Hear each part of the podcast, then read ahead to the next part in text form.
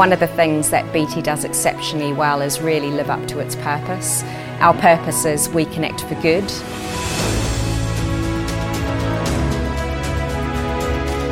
There are so many use cases that we're currently talking about how 5G can really change the way that we live. Things like connected cities, like parking sensors so that you know where a car park is available. You've got things like rubbish collections and only collecting rubbish when the bins are full. My manager has a saying that ideas do not respect hierarchy, and I think that's absolutely true. You know, ideas will come from everywhere within the organisation, and we can work together to kind of build upon those and turn good ideas into great ideas.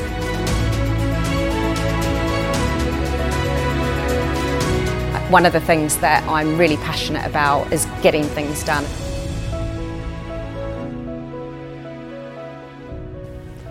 This is CIONet TV. My name is Hendrik Deckers. I'm here today with Angela Jenner, who is the Transformation Director of the Service Platforms uh, of BT. A very warm welcome, Angela.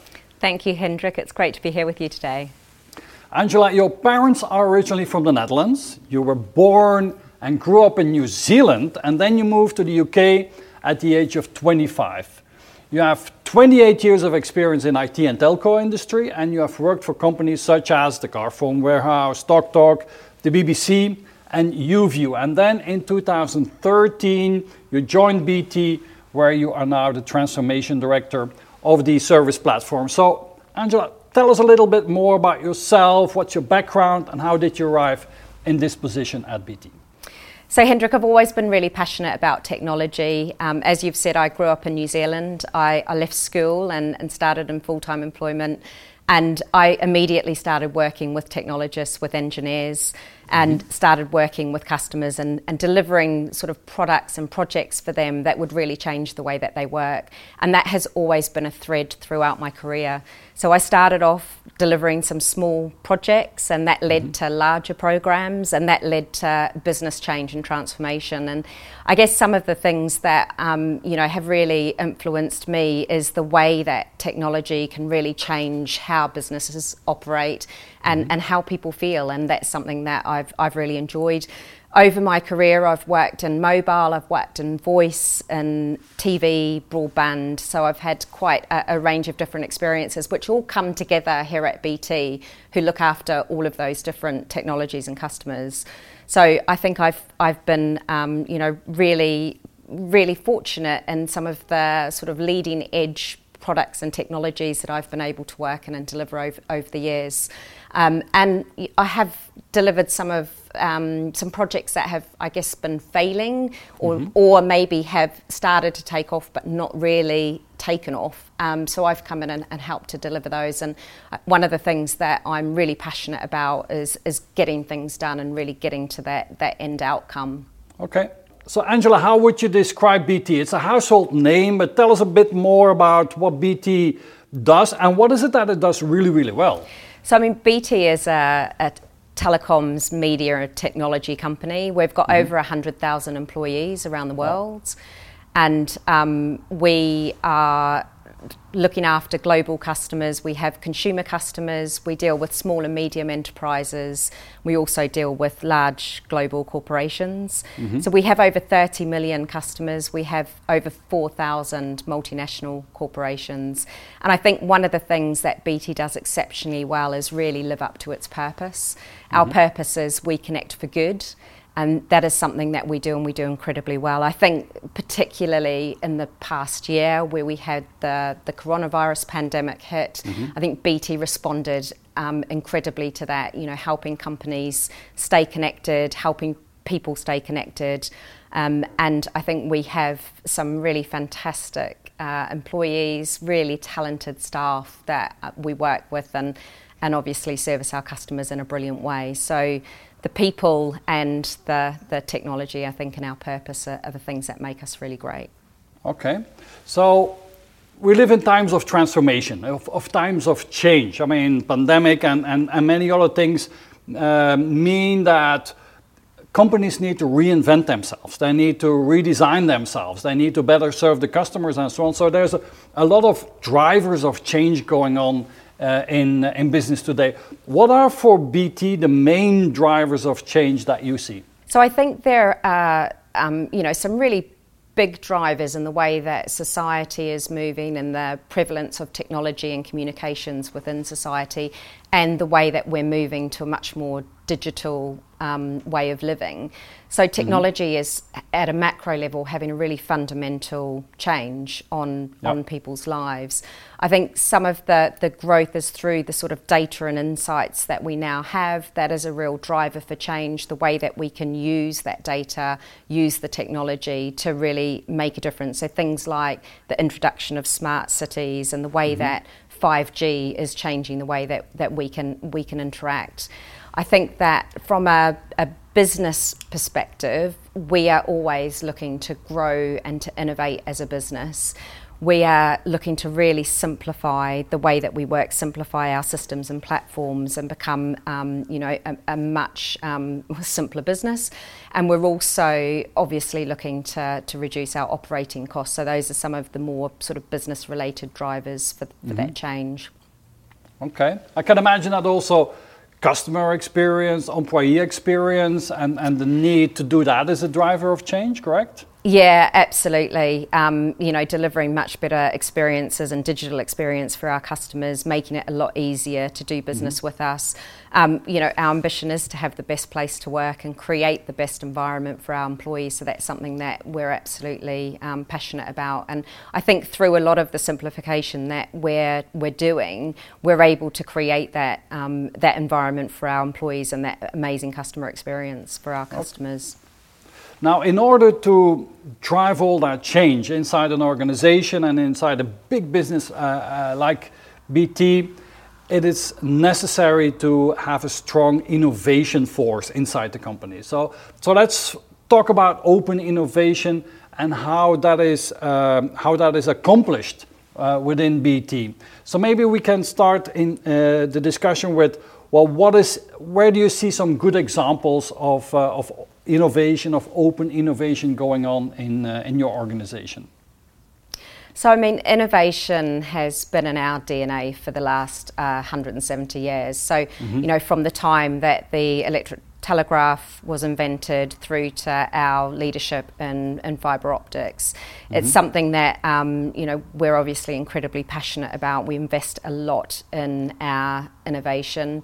Mm-hmm. Um, I guess if you if you look back sort of 40 years ago, a lot of the innovation would have been done in a lab. We would have mm-hmm. run through a process. We would have then launched something to our customers, and we've really flipped that on its head in the last 20 years. So we absolutely have been running open innovation. We want to bring our customers much closer to the start of, of innovating, working with them very deeply to understand what their problems are, what their hopes are, the things that they're trying to achieve, so that we can work really closely with them to, to innovate from the beginning. And we've got um, Adastral Park. Um, our home of innovation. We have a, a cluster of over 150 companies there. Um, they work very closely together with us, and it's from names that you would recognise, you know, the Cisco's, the Nokia's, through to mm-hmm. a lot of small and medium enterprises, and also some startups that are working on some really, um, you know, interesting new ideas. Um, and we have our labs co located with our operational centres. So effectively, we've got our innovation happening really close to where our, our operations happen. So we can learn and make sure that as we're innovating, we're doing that with a real sort of sense of, of purpose and understanding what those those outcomes will look like and and also providing support back to those operational teams um, you know when they need it. Yep. we have a, a relationship with over 40 universities across the world. Um, so we do a lot of, of innovation with them. And we also run things like hot houses and innovation days where we bring customers into the park. We um, work really closely between the engineers and the customers to understand uh, what their needs are and how we can help them, and just bringing the, the right people together to collaborate and to, to, to work together on what we can do to, um, to really innovate and, and change um, how those customers operate. Okay. So, Angela, R&D and innovation in R&D are of course core to an important company like uh, BT. Uh, but I can imagine that innovation needs to happen throughout the company and in every unit and, and in every team there needs to be uh, uh, a, a, spirit of innovation. So let's talk about open innovation and let's address three different dimensions of, uh, of it if, uh, if that's okay with you. I would like to talk about the uh, culture of innovation, the people side. I would like to talk about the process side, how we organize innovation in R&D and outside of R&D. And I would like to talk about the, the most important technologies uh, that drive innovation. So let's talk about culture and people first. So, and, and I understand that you play an important, and your team plays an important role in that. So what is your view on creating a company culture uh, that allows uh, to do open innovation? So, I mean, I think at the heart of innovation is having a culture of curiosity mm-hmm. and really being able to have that, that learning culture and instilling that, you know, throughout the organisation. Innovation happens everywhere at BT. On a day to day basis, our teams are working with customers, with suppliers to, to innovate and to deliver those kind of leading technologies and, and leading solutions. And I think that um, we really think about uh, purposeful innovation, innovation in our culture. So really bringing together, you know, science and engineering to deliver value, and really thinking about what is the mm-hmm. purpose, what is the value behind what we're doing. I think that um, our, our um, innovation team is called the Applied Research Team, and there's a very mm-hmm. good reason for the word applied being in that, that title, and that is about us really understanding the, the benefits and the value of, of what we're doing when it comes to innovation. I think um, you know collaboration is absolutely key, and uh, I think uh, not really having hierarchy stand in the way of what we're trying to do. My manager has a has a saying that ideas do not respect hierarchy, and I think mm-hmm. that's absolutely true. You know, ideas will come from from everywhere within the organisation, and we can work together to kind of build upon those and and turn good ideas into great ideas. And I think, um, you know, as I mentioned, day to day, our teams are innovating and uh, with with uh, customers, with suppliers, and and it's really about creating that that culture where they can feel very safe to experiment, where they can learn from failures, and they can really be able to um, continually move forward without without fear. Mm-hmm. But how do you do that, Angela? I mean, it's it's such a huge organization. How do you change the culture of a huge organization? Because I can imagine that in the past it was like most organizations, a command and control type yeah. of, of, of company, and now you want it to be collaborative and inclusive and so on. But how do you do that? What, is, what are the best practices of, of implementing a culture change like that? I mean, I think one of the things that we're doing is really going through an agile transformation. Mm-hmm. So we are um, changing the way that we work. We're getting teams to work more closely with each other and end to end. So rather than having sort of handoff points between maybe customer facing teams and technology teams, um, you know, having the silos that have existed in those large command and control organisations, mm-hmm. we're really moving into having, um, you know, very cross um, collaborative co working amongst all of the teams. I think having a really clear sense of vision and purposes is key, and also making sure that everyone is um, working toward the same goal. So they've got a really common goal of where they're going. And I guess some of the things that you know we're putting in place from a from a culture perspective, we have things like team retrospectives where we regularly think about, you know, how are we operating as a team? What could we do better? Um, and that's obviously one of the sort of agile ceremonies that you would have as well. Um, we're really trying to create a much more inclusive culture, ha- mm-hmm. having people feel comfortable to speak up, feeling, um, you know, encouraging everyone's voice to be heard. And there are some really practical things that you can do to, to make that happen. So things like, um, particularly again with, with COVID and, and remote working, um, as you're working together on things like whiteboards and, and using post-it notes, it helps people that maybe won't have the loudest voice in the room to be able to, to share their thoughts and ideas mm-hmm. in a way that is really comfortable with them and you know they, they can then talk through rather than having to try and be that person that, that has the loudest voice. I think um, uh, yeah, that there's it takes time. It, it's a, it's a change that takes time to implement. You don't go from from one day people working in silos and and feeling like they are worried about failure or, or you know speaking up to to suddenly having everyone working very happy and collaboratively together. But I think it is something that as you move to these different ways of working, as you encourage more collaboration, as you move to um, you know a really learning and, and, curiosity culture, you can you can see that that culture change starts to shift, and, and we're really seeing that happen. And I think moving to um, to uh, more agile ways of working is quite liberating for, for people as well. They go mm-hmm. from maybe being being stuck within their silo or feeling like you know their part of the process is the only part they can think about to actually feeling quite liberated from some of those those boundaries and barriers and feeling like they can contribute a lot more to um, to what's going on and and and also I think really have, have their say and feel like they're going to be listened to. So I think those are all very important aspects of, of changing a culture because ultimately it's about people and how they feel. Yeah.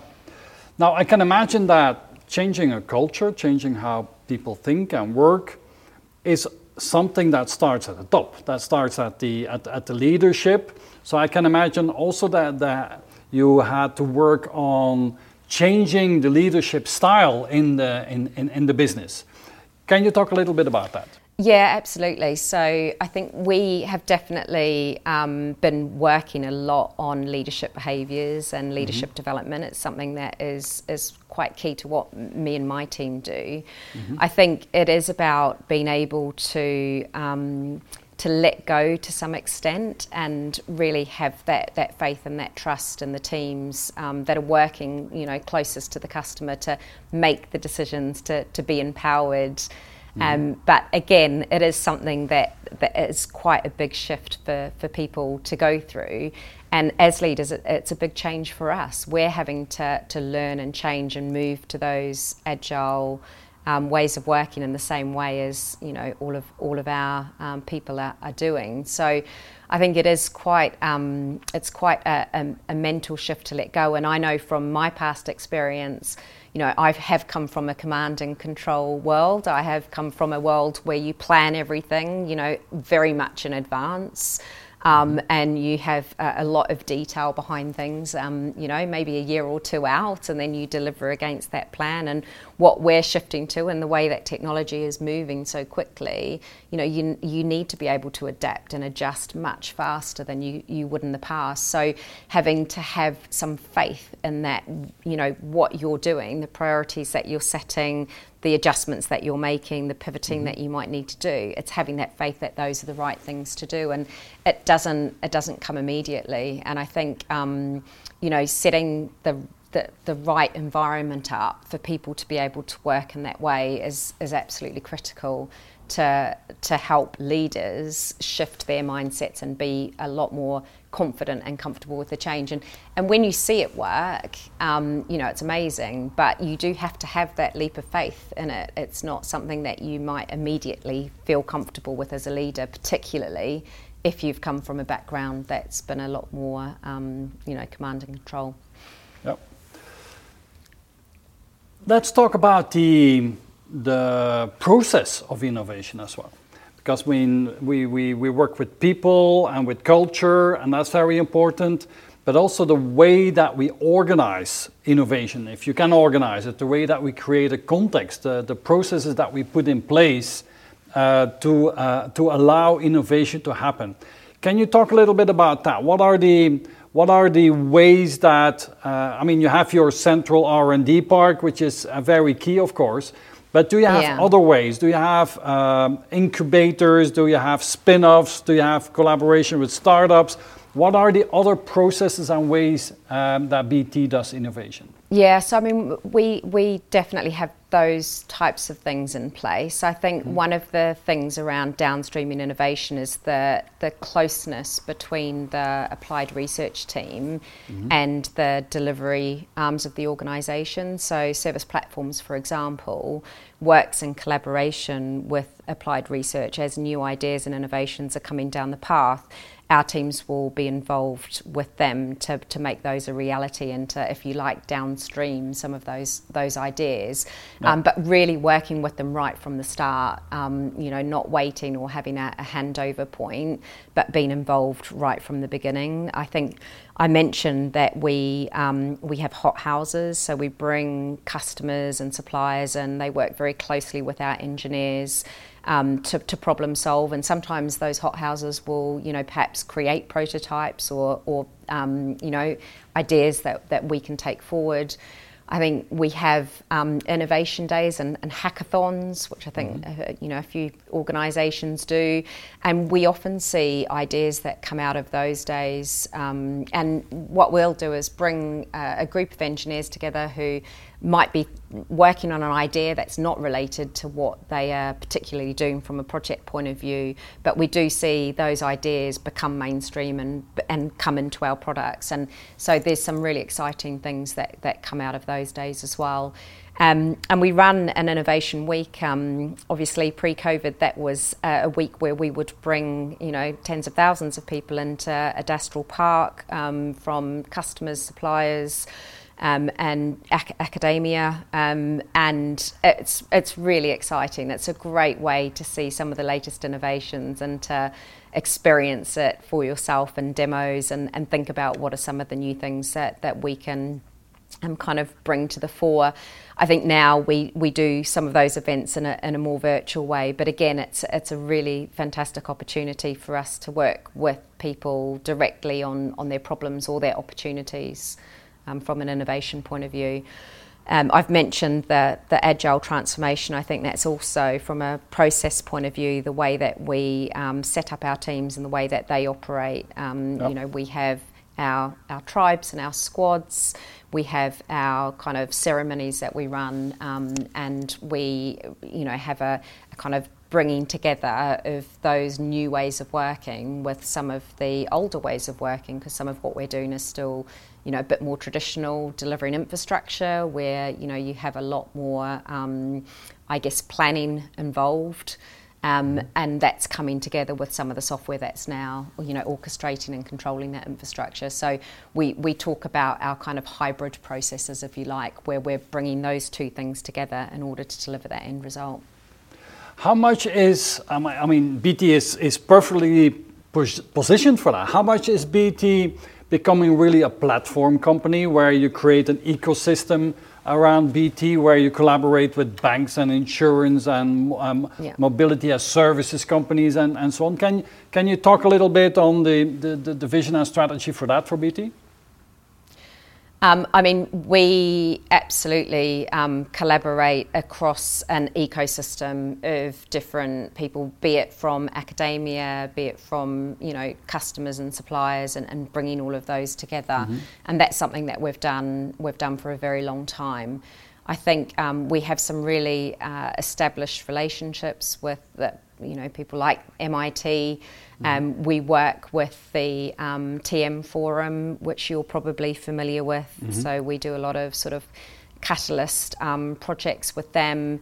And we are really all about having this open ecosystem and bringing in, you know, the, the, the, right people in the right way and creating an environment where those people can can come together um, to innovate. We have uh, one of the the largest uh, customer showcases um, again at Adastral Park. Uh, and with that, it's not so much a product showcase, it's really an invitation for customers to, to come and talk to us about innovation and an opportunity for us to. Um, start, a, you know, a conversation about new ideas about where we're going to take things. Um, and where they need to take things. So, and that covers things like uh, agile banks. It covers, you know, connected homes and healthcare and and various other um, you know topics. Now let's talk about technology. Uh, it's, one of our favorite topics, of course. And so you said at BT you're on the forefront of, of fiber and, and, and 5G and so on. I can imagine that these two are seriously driving technology forces for, for, for change. Where do you see the most exciting use cases for, for these high-speed networks that, are, that we're now uh, living with? I mean, I, I, think from a 5G perspective, you know, that is really changing the way that we live our lives. And I think there are so many use cases that, mm-hmm. you know, we're currently talking about, but that we probably haven't even, you know, thought about yet and, and how 5G can, can really change the way that, that we live. Mm-hmm. I mean, mm-hmm. some of those use cases are things like connected cities. So, you know, we've got the, um, uh, the things like parking sensors so that you know where a car park is available. You've got things like um, rubbish collections and only collecting rubbish when the bins are full rather than necessarily on, on rotation. And there are many things that will really help to um, reduce waste in society and create a more productive society. And I think that's a fantastic opportunity with, uh, with 5G. Um, from an IoT perspective, we've, we've done a trial with uh, bike sensors, so having a, a, sensor and bike lights, and you can, mm-hmm. and we're working with um, various um, city councils to really understand what um, the journey of a cyclist is and where there are issues, where there's traffic, and understanding road conditions and decisions that are being made so that they can re- make improvements and kind of continually improve those services. And I mean, those are just a, a couple of examples, but you could extrapolate them out across many other things. And I think from a 5G perspective as well, if I if I think about sport, I'm quite a quite a sports fan, and so really thinking about the, the coverage that you can get, not having to have, you know, cables within your cameras and also things like outside broadcast and being able to broadcast back over 5G rather than having to have outside broadcast trucks. So there's a lot of um, things that will improve customer experience but will also help to um, you know reduce costs and, and again uh, you know create better productivity. I think um, you know drones is something that is often talked about in the mm-hmm. context of 5G use cases and using the um, you know the low latency, the ultra fast speeds to really be able to help commercial drones understand you know where they're positioned. So giving them situational awareness, um, understanding um, you know, the accuracy of where they are so that you can avoid collisions and things like that. And, you know, we're only just starting the, the kind of drone journey, if you like, and I think um, there'll be a lot of, a lot of benefits there with 5G as well. Um, but as I say, there, there, are, there are hundreds, thousands of use cases you could think about. Those, those are a couple that I think are quite exciting. One of the use cases that you um, um, talked to me about in when we prepared this uh, interview was connected was connected ambulances, and you said yeah. that, and that reminded me that what was it 35 years ago? Bill Gates was visiting my alma mater, my university, when I was still uh, uh, young, and he had he talked about connected ambulances 35 years ago, and now we see this becoming a reality. Is is, is that correct? Yeah. Yeah, it is correct. Um, and we have done some connected um, ambulance, I guess, demos and trials. Mm-hmm. And what that does is it effectively allows a paramedic who's on the scene um, through using 5G and using, um, you know, virtual reality, augmented reality, along with um, robotic gloves it allows a, a, clinician or a consultant to be able to effectively um, understand a patient's status, to be able to um, control via a joystick um, what the paramedic is doing, and really make decisions about what needs to happen with that patient. You know, do they need to go into hospital? What is the next step of care that they would need? So yep. it's uh, uh you know it's amazing to think about the benefits that that would have on on the patient, but also the benefits that that would have for our kind of national health service. So, you know, you can again see how that can become more efficient and, and increase productivity and therefore by, um, you know, increase the, the benefits that you have um, from, a, from a patient perspective. Um, so that's really exciting and yeah, unbelievable that 35 years ago you were hearing about it from Bill Gates. But it do, does take 5G and ultra fast and low latency to, that, to yeah. make that a reality. So we, we're going into a world where surgeons can just stay home and they can work from home almost. Even surgeons. Yeah, well, yeah. so next to uh, 5G and, and fiber, what are the for you the other um, most exciting technologies where BT is investing and, and where you see very interesting use cases for? Um, I guess it's the converged network. So the way that we are, um, you know, bringing our broadband and our um, mobile networks together for mm-hmm. con- converged services. And I think that that's really exciting. I think there are a lot of, of opportunities there, and we've already launched some really fantastic products there to help people stay connected, um, you know, regardless of whether they're using a mobile or a fixed network. So I think there are lots of opportunities there. I think with um, you know, virtual reality, augmented reality. We do some amazing things in the sports space. Um, space. So BT Sport have a fantastic app. Um, there's a, a, kind of match day experience that we released during the, the pandemic, and it makes you mm-hmm. feel like you are actually there. You're in the stadium. Um, so that's been fantastic considering you know we couldn't go to sporting events. So I think there's a lot more to be be done there. There's obviously automation and um, AI and ML and, and where that's mm-hmm. going to take us. Lots of opportunities around that as well. And and then for us, you know, shifting to the cloud and just the speed at which we can um, deploy and the speed at which we can deliver new services and products is really exciting. Angela, we talked about innovation, how that's organized, um, and within BT. Let's talk also how IT and digital are organized in, uh, in, in, BT. How, how, what's, the, what's the operating model uh, today?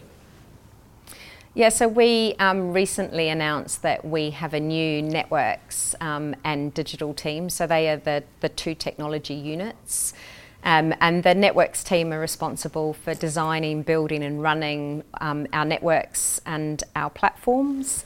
The digital team, they have responsibility for sort of leading on the digital transformation across BT and also delivering um, some really innovative uh, customer experiences and delivering new products and services to our customers. And ultimately, all of these units work together along with our consumer, our enterprise, and our global arms of the business to deliver mm-hmm. for our customers. So it, it, all comes down to collaboration, and all of the units need to be part of that end to end piece in order to deliver. So, um, yeah, so we have our organisation and then we have our, our way that we work together. Okay, and you are part of the networks, the services part of the networks uh, business. Can you talk a bit more about your role and the role of, of your team within BT? What is it that you really focus on uh, day to day?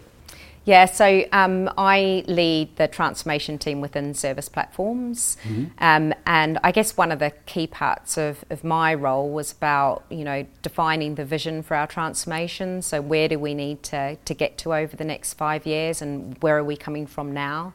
Um, really understanding the strategy for how we were mm-hmm. going to get there um, and understanding what goals we all need to um, galvanise around. And, and that's not just for my team, it's across the whole of, of service platforms. So we work very closely with the directorates within service platforms in order to deliver this, this transformation that we're going through. Um, I have a, a, role to play in bringing the teams together. So we merged our voice team, our mobile team, and our TV and broadband and Wi Fi teams into mm-hmm. one unit within service platforms. So part of my role is how do we um, bring that together and really make the most of the convergence of those groups and how do we ensure that we are learning from each other, we are um, innovating quickly together, and really just um, I, I, call it joining dots, but there is a lot of dots to be joined up uh, across across that group. Um, we're also responsible for bringing in some of the external thinking, so talking to, working with, um, you know, other organisations to understand what they're doing and how they're doing it, and how we can bring some of that back into into our teams, mm-hmm. um, and really about that leadership mindset shift that I talked about earlier. So we have uh, a leadership development program that we're running with our team. We've actually got a kind of cross-functional group of people from a, across service platforms in each of those different areas who have come together into Team Inspire and they effectively um, lead on what are the, the topics and the things that we are going to do with our, our leadership team in order to make some of those behaviour shifts, in order to make some of those mindset shifts, and really have that focus on transformation. Um, and that's been that's been going really well. You know, there's some really fantastic, unique ideas that come up, and very practical things that we can do in order to um, to help that mindset shift. So, and I, I, was very fortunate. I don't think it's often in your career where you, um, my role didn't exist before I joined, and my team didn't exist before I joined. So I've been able to um, grow that team from from scratch. And, yep. and that's been brilliant, being able to really create a very um, diverse team, a very inclusive team, and and a group of people that are really passionate about working across um, service platforms in order to deliver our transformation.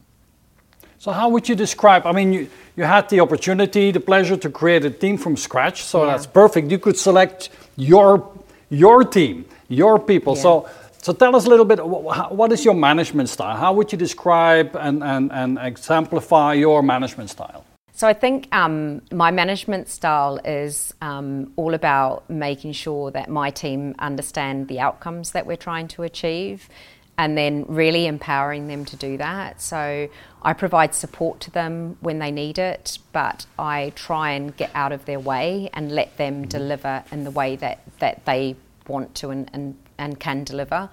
Um, I think one of the really important things is giving them opportunities and making sure that um, you know their voices are heard. Um, as I mentioned, I try and create a very inclusive environment where everyone has a say. I run a very flat structure, so despite you know I've got apprentices, graduates, and um, you know other em- employees of all all the different grades. But mm-hmm. we do run as a very flat structure, so I try not to um, let hierarchy. Um, get in the way at, at all. And, mm. and I have a very high level of trust for my team, so very transparent, share a lot of information with them. Um, and you know, in turn, um, I, I really trust them as well to, to deliver and to, to do the right things. So, Angela, what do you think the people around you and the people in your team, what do you think they say about you when you're not around? So that, that's a really interesting question, Hendrik. And I actually uh, did some training with my team recently on mm-hmm. giving and receiving feedback. So I was part of the, the giving feedback um, to me that my team um, did. So I guess what they what they said to me was they uh, find me very energetic and very positive and encouraging of them. Um, they found me very driven, which I think was probably code for, um, you know, quite demanding and probably, you know, being very focused on on outcomes. Um, and I, one of the things that they they asked me for was to understand a bit more about what is it that um, that I'm doing that they don't necessarily have day to day visibility of. So things maybe outside of the types of meetings that we would we would attend as a team. Um, and as a result of that, we've actually added uh, a journal into our weekly huddle of the things that I do that they have less visibility of, and and that's been really well received by them. They they love hearing about um, you know different different things that are going on. Um, this interview will will feature in the journal that they'll be hearing about tomorrow. So I think um, yeah, but generally speaking, it, it's yeah, it, it was it was great to get feedback. And I did say to them, as a as a senior leader, you don't often get that sort of feedback from people. You don't mm-hmm. um, hear it directly from people. So it was great for me to be able to um, to get some insights from them. Yeah, I mean, what, they, what say they say about no? me behind my back, I'm not sure. but what they say is feedback is, is the breakfast of champions, isn't that what they say? yeah, exactly, exactly. Now let's talk a bit more. You, mentioned the, um, the, the leadership development program. So let's let's talk a bit yeah. about that and about the the kind of leadership that BT is is is developing. What kind of leaders are you fostering? Are you uh, growing within inside the organization? Can you talk a bit about that? Yeah. So I think um, I think one of the closest um, descriptions of where we're going is, is really the servant leadership. So. Mm-hmm as I as I mentioned, being incredibly clear on um, the vision and the goals, and then really stepping back and allowing people to be able to deliver against those, and empowering people closest to the work to make the decisions about where they need to go. And I think giving giving that decision making um, capability, I guess, to, to people really then fosters a, a sense of um, accountability as well. When you're the one that can make the decision about how something happens, um, you then feel very accountable for the outcome. Um, I think we are very much about, um, you know, as I mentioned earlier, the, the curiosity and really developing um, that learning culture and that curiosity culture, giving people space to be able to learn. Mm-hmm. I think as well um, r- role modeling. So as leaders, you know, we we need to role model the right behaviours. We need to role model um, what's okay for people because when we talk about um, learning and development, uh, you know, most people will come back and say, I don't have time for that. So, you know, it's about role modeling, creating time for that, booking that in your diaries. It's okay for you to spend time learning. It's okay for you to be developing, you know, your future skills. Um, I mean, we recently, during the, the the winter, we have been in lockdown um, mm-hmm. in in England, and we didn't have many daylight hours. So, you know, it's dark when you start work, it's dark um, mid afternoon. And so we introduced something called um, Tech Power Hour, where we would give people an, an, hour that they could book out, you know, every day to just get out of the house, get some exercise, um, some daylight. And that's something that we needed to role model as leaders because when we introduce that, you know, people are afraid to use that. They they, they feel, you know, you need to be in meetings, you need to be doing stuff. But actually, yep. by role modeling that as leaders and sharing what we were doing and, and, you know, walks that we were doing or taking the dog out, um, it really gave people that sense of this is okay and this is, this is a great thing for us to do. So I think that's a really uh, hugely important aspect of um, leadership. You know, we need to we need to do what we're asking people to do um, and not just talk about it. Um, so I think some of the, the leadership development that, that we've been doing, we've moved from um, talking about sort of BAU and operational things in our leadership meetings to actually talking about leadership. And that has really changed, I think, people's pers- perspectives and made them a lot more um, reflective on the way that they lead and also really um, showing some of those role models within the wider um, management team, the types of things that they're doing and sharing that with each other. So, um, one of the things that that we're introducing is smart working. So, you know, mm-hmm. coming together and collaborating in, in our brilliant spaces when you need to be together. And I think that's again probably something that you know COVID has helped uh, to drive changes in, in the way that organisations are thinking about um, the the way that people work. Um, and you know just having those conversations and sharing what each other is doing to encourage people to do that and that is culturally a huge shift um, from you know people coming into the office five days a week sitting at their desk regardless of whether they need to come in and collaborate or whether they're going to be on you know calls all day mm-hmm. to, to actually having that kind of sense of purpose to come together and I think it's something that um, we recognise as a big culture shift for, for people and something that that they're really going to need to um, you know to work on um, as a team to understand what the best approach for that is. Okay, Angela, what is that really drives you in, in your work and in your life? What is it that really makes you happy? I mean, in my work, it's really that sense of achievement when things get done. I um, I really love delivering, and mm. I feel a huge sense of achievement um, when when things are, are, done. I probably feel that quite a lot in my personal life as well. Actually, I am one of those people that likes to get things done before I relax. Um, but from a from a personal perspective, um, what makes me happy is just connecting with people and spending time with people and I think um, you know that's probably become even more prevalent over the, the recent months, and I we've we've recently sort of started to lift our lockdown restrictions. I got to spend the weekend with, um, or a day in the weekend with uh, some of my close friends who I hadn't seen for over a year. Um, and it just reminded me of how amazing it is to actually yep. physically go out with people and, and have a drink and have a good time. So I think that's that's definitely what drives me personally. Now that relationships are important for you is not a surprise because you shared your MBTI profile with us and you're, uh, you're a protagonist, an ENFJ. So you're uh, strong on the, on, the, on the, the F side, the, the, the emotional side, the relationship side is, is important for you. So people have the, uh, that have the ENFJ personality are extroverted, intuitive, and are stronger on the feeling side and are stronger, are more judging personalities. And these are typically warm, forthright types that love helping others and that tend to have strong ideas and values, and they back their perspective with creative energy to achieve their goals. Now, Angela, I'm going to name a couple of typical strengths of people with your profile, and then you tell me if you recognize yourself in, uh, in, in that. So let's, let's do that test. So, people with the uh, ENFJ uh, personality type, they're typically tolerant, they're reliable, charismatic, altruistic, and natural leaders. How does that resonate with you?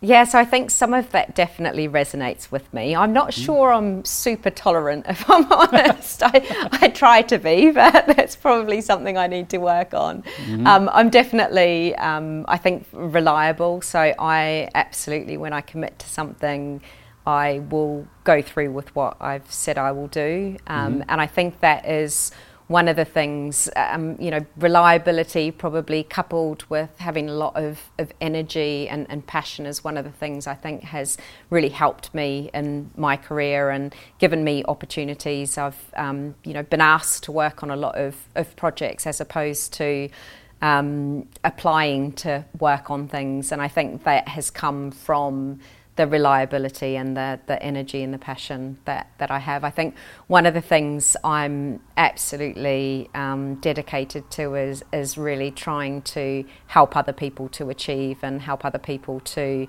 um, do, do better and more than they probably think they can. Um, mm-hmm. So that's something that I think I would um, relate to as well. Now, Angela, is it difficult for you to say no? Um, depends on what the question is, Hendrik.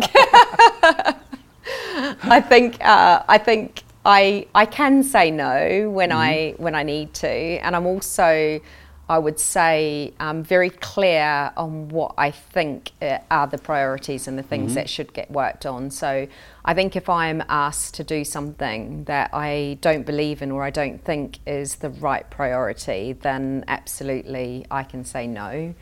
Um, and saying that, I have. Um, you know, been asked to work on, on projects and programs in the past that I knew would be very, very difficult and, and challenging and potentially, you know, I, I talked about rescuing some projects. Mm-hmm. So there were some that were, were really poison chalices, I guess. Um, and I said yes to them. So yeah, I think there are, um, there are times where I, I do like a good challenge. So I, I do say yes, probably more, more than I say no. Well, I asked you the question because potential weaknesses with people with your profile, uh, with your personality profile, is that they can be overly idealistic and they can be too selfless.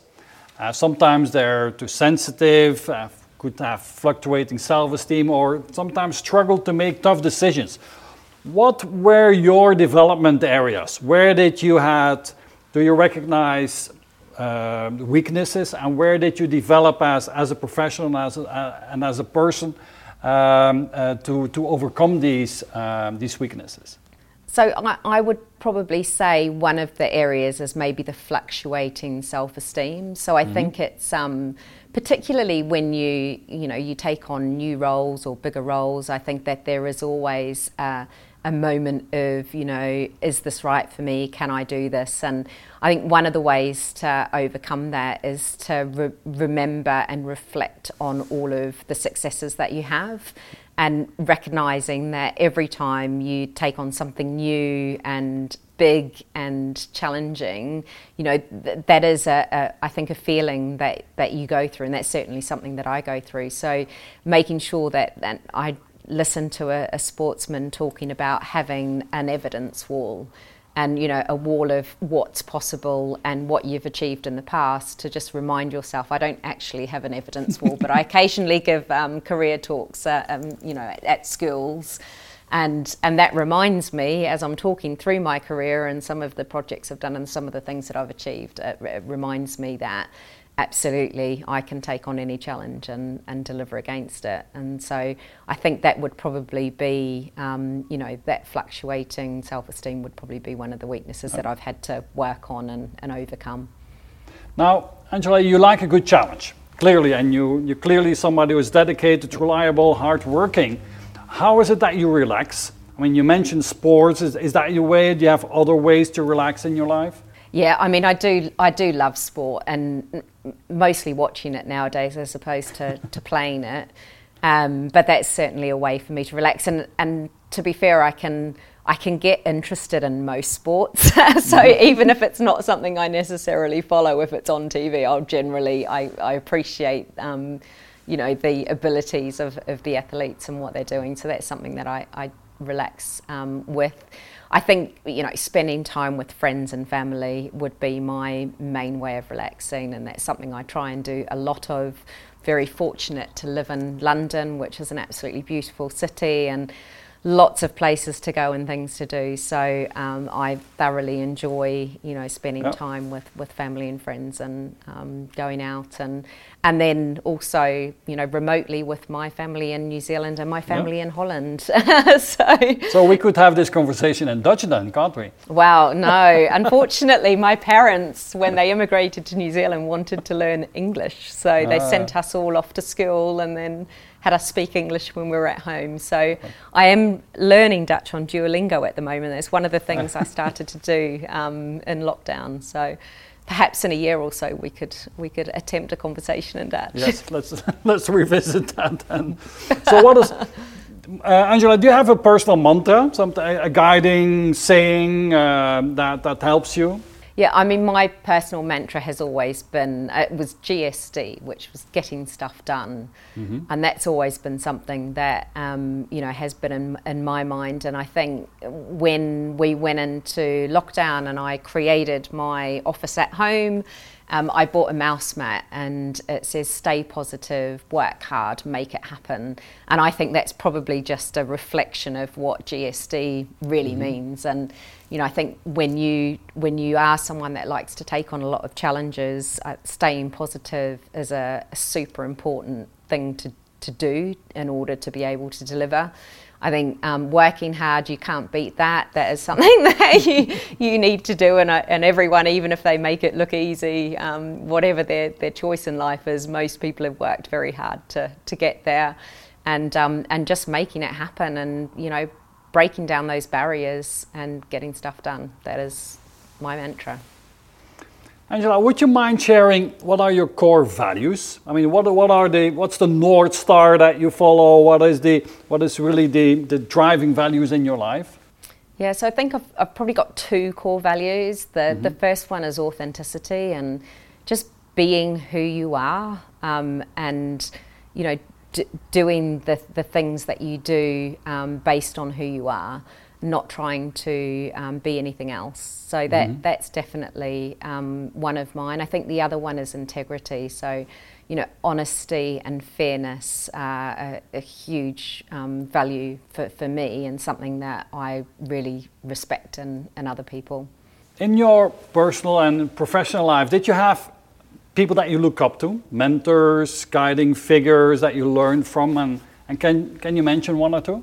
Yeah, I think um, I think my parents um, mm-hmm. absolutely were, were guiding figures, and they gave me a, an amazing upbringing in New Zealand. They uh, really taught me and my siblings a lot of confidence. They had a lot of faith in us, and and they really let us take our own paths. They didn't um, stare us too much, but gave us a lot of support. So definitely, um, definitely my parents. I I had a, a, a lady when I was um, in my early career who gave me a really big opportunity to move into an area that I hadn't worked in before and then provided me with a lot of support and challenge in that role. And that has really been the foundation for mm-hmm. for my career. So huge amount of um, you know thanks and respect for her. And then I think it w- you know being a, a, New Zealander, a Kiwi, it would be hard not to really look up to Jacinda Ardern, our mm-hmm. Prime Minister. Um, you know her authenticity, her empathy, her decision making um, has just been incredible, and she has dealt with some of the worst events. I think, you know, she's dealt with a terrorist attack, she's dealt with a volcanic eruption, she's dealt with the pandemic, and I think um, she's done an incredible job of that. So I certainly do, um, you know, watch her on Facebook and Instagram and really take a lot of um, respect and, and yeah, I do look up to her as well. Yeah, she's a very inspirational leader, isn't she? Yeah, yeah, yeah. she really is. Yeah, and so, very, um, very um, open and transparent about what she's doing and the decisions she's making. And so she has her kind of formal platform. Um, and then she has her social media platform where she goes into a lot more detail about things, is very open and conversational and answers questions, listens to, you know, the New Zealand public feeding back. And I think that's that's a really great quality for a leader, especially someone in her position. Now, Angela, you um, had quite a career. If you had to pick one thing, what would be the best thing that ever happened to you? Uh, uh, I can't pick one thing. I think I think um, the best thing that ever happened to me, I think, is the the opportunities that I've had, and you know, opportunities that I've had to travel, to move countries and cities, the opportunities I've had to to work and do some fantastic uh, projects and the people that I've met along the way, I think um, all of those are, are, the best things. There's not mm-hmm. there's not one single thing I could probably point my finger at. Okay. Now we all have our good things in life. We also have some tough times and some bad moments. Do you, do you care to share maybe one of these uh, moments and, and can you specifically tell us a bit what you learned from these? Uh, yeah, so I think um, I had a, a project uh, a few years ago for a customer that I I have a lot of um, you know I, I, respect is not the right word. I really love this customer's brand and what mm-hmm. they stand for. So it meant a lot to me to be delivering this project for them. I think um, uh, part way through it, it the the supplier that was delivering sort of let us down, and that led to quite a delay. And I remember that moment of hearing that, you know, having said everything's fine, everything's fine, to, to then everything's not fine, and then having to relay that back to the customer, to, to um, the company I was working for. I think that is that is quite tough, and I had a, a, lot of sleepless nights over how to get that um, back on track as, as best we could. Um, and I think the thing that I really learned from that is just resiliency. It's about, you know, this has happened. You now need to work out what is going to happen next. How do you get things back on track as, as much as you can? And then how do you make it a success? And, and ultimately, that project was deemed a huge success um, by both the, the, the, customer and, and the company I was working for. So it, it, turned out very, very well. But at the time, it felt very, very bad. And it's something that, you know, I'm probably um, a, a, lot more um, cautious about, um, you know, taking things at face value. Not not that I not that I did too much, but I think you you really need to dig in and, and understand what's behind some of that. Um, so yeah, that resiliency is is the thing I got taught. Now, it's clear that you love to get stuff done, and you get uh, you you have a big sense of achievement. And, and you love your uh, family and friends, relationships are very important, and, and that's certainly one of the things that you love in, in, in your life. What are the things that you fear? What's the dark side there? What are your most important fears? Uh, I, I'm not entirely sure. I mean, I'm definitely scared of spiders, but I'm not sure that's the answer you were looking for. I, um, I, I, think it's that fear of failure. I think it's that fear of um, of not achieving things or, or something not being successful. Mm-hmm. And and you do learn from failure, and I know that. I and and have you know used an example where I have learned from failure, but I think it's that that fear of failure is definitely something that um, you know that I'm afraid of. I think with the the COVID um, situation, I think I have probably developed a bit more of a fear of dis- been disconnected from people. So, despite the fact that uh, you know I've used technology to its maximum and done lots of Skype calls and Zoom calls and, and all sorts of others, I think uh, I've still felt like I'm not always as connected to people as as I want to be. Um, you know, coming back into the office has been absolutely amazing. Just seeing people in person and talking to people, I think, um, has really made a difference there. So, Angela, these videos, these leadership deep dives that we do with digital leaders all around the globe, they're watched by young, professional, ambitious people that also want to become transformation leaders and digital leaders in large corporates. So, what would the advice be that you would give to these uh, ambitious young professionals that want to be in your shoes somewhere in the future? So, I mean, I think the, the, the biggest piece of advice I'd give people is to just really be be bold and take every opportunity that comes in your direction. I think um, one of the things that has really driven my career is being open to new opportunities and and as I've seen them come along, I've, I've absolutely jumped at them and grabbed them, even if it has felt like actually maybe that is a step too far um, you know, I've I've been prepared to to try it, and and it's worked. It's been it's been brilliant. So I think, you know, back yourself, um, take all the opportunities that come along, stay positive, work hard, and make it happen. Would be my advice to to people that are coming into their careers. Okay, Angela, thank you so much for that advice. Thank you for sharing Thank all you. your um, uh, your visions, your strategy, the way that BT works, uh, operates, uh, innovates, and about your um, your organization, your leadership style, and so on. So thank you for sharing all that. It was a pleasure. I look forward when we can uh, get back to uh, to London uh, to get together, have a beer together or a cup of tea. so thank you again, and see you soon. Thank you. That sounds amazing. Take care. Thanks very much.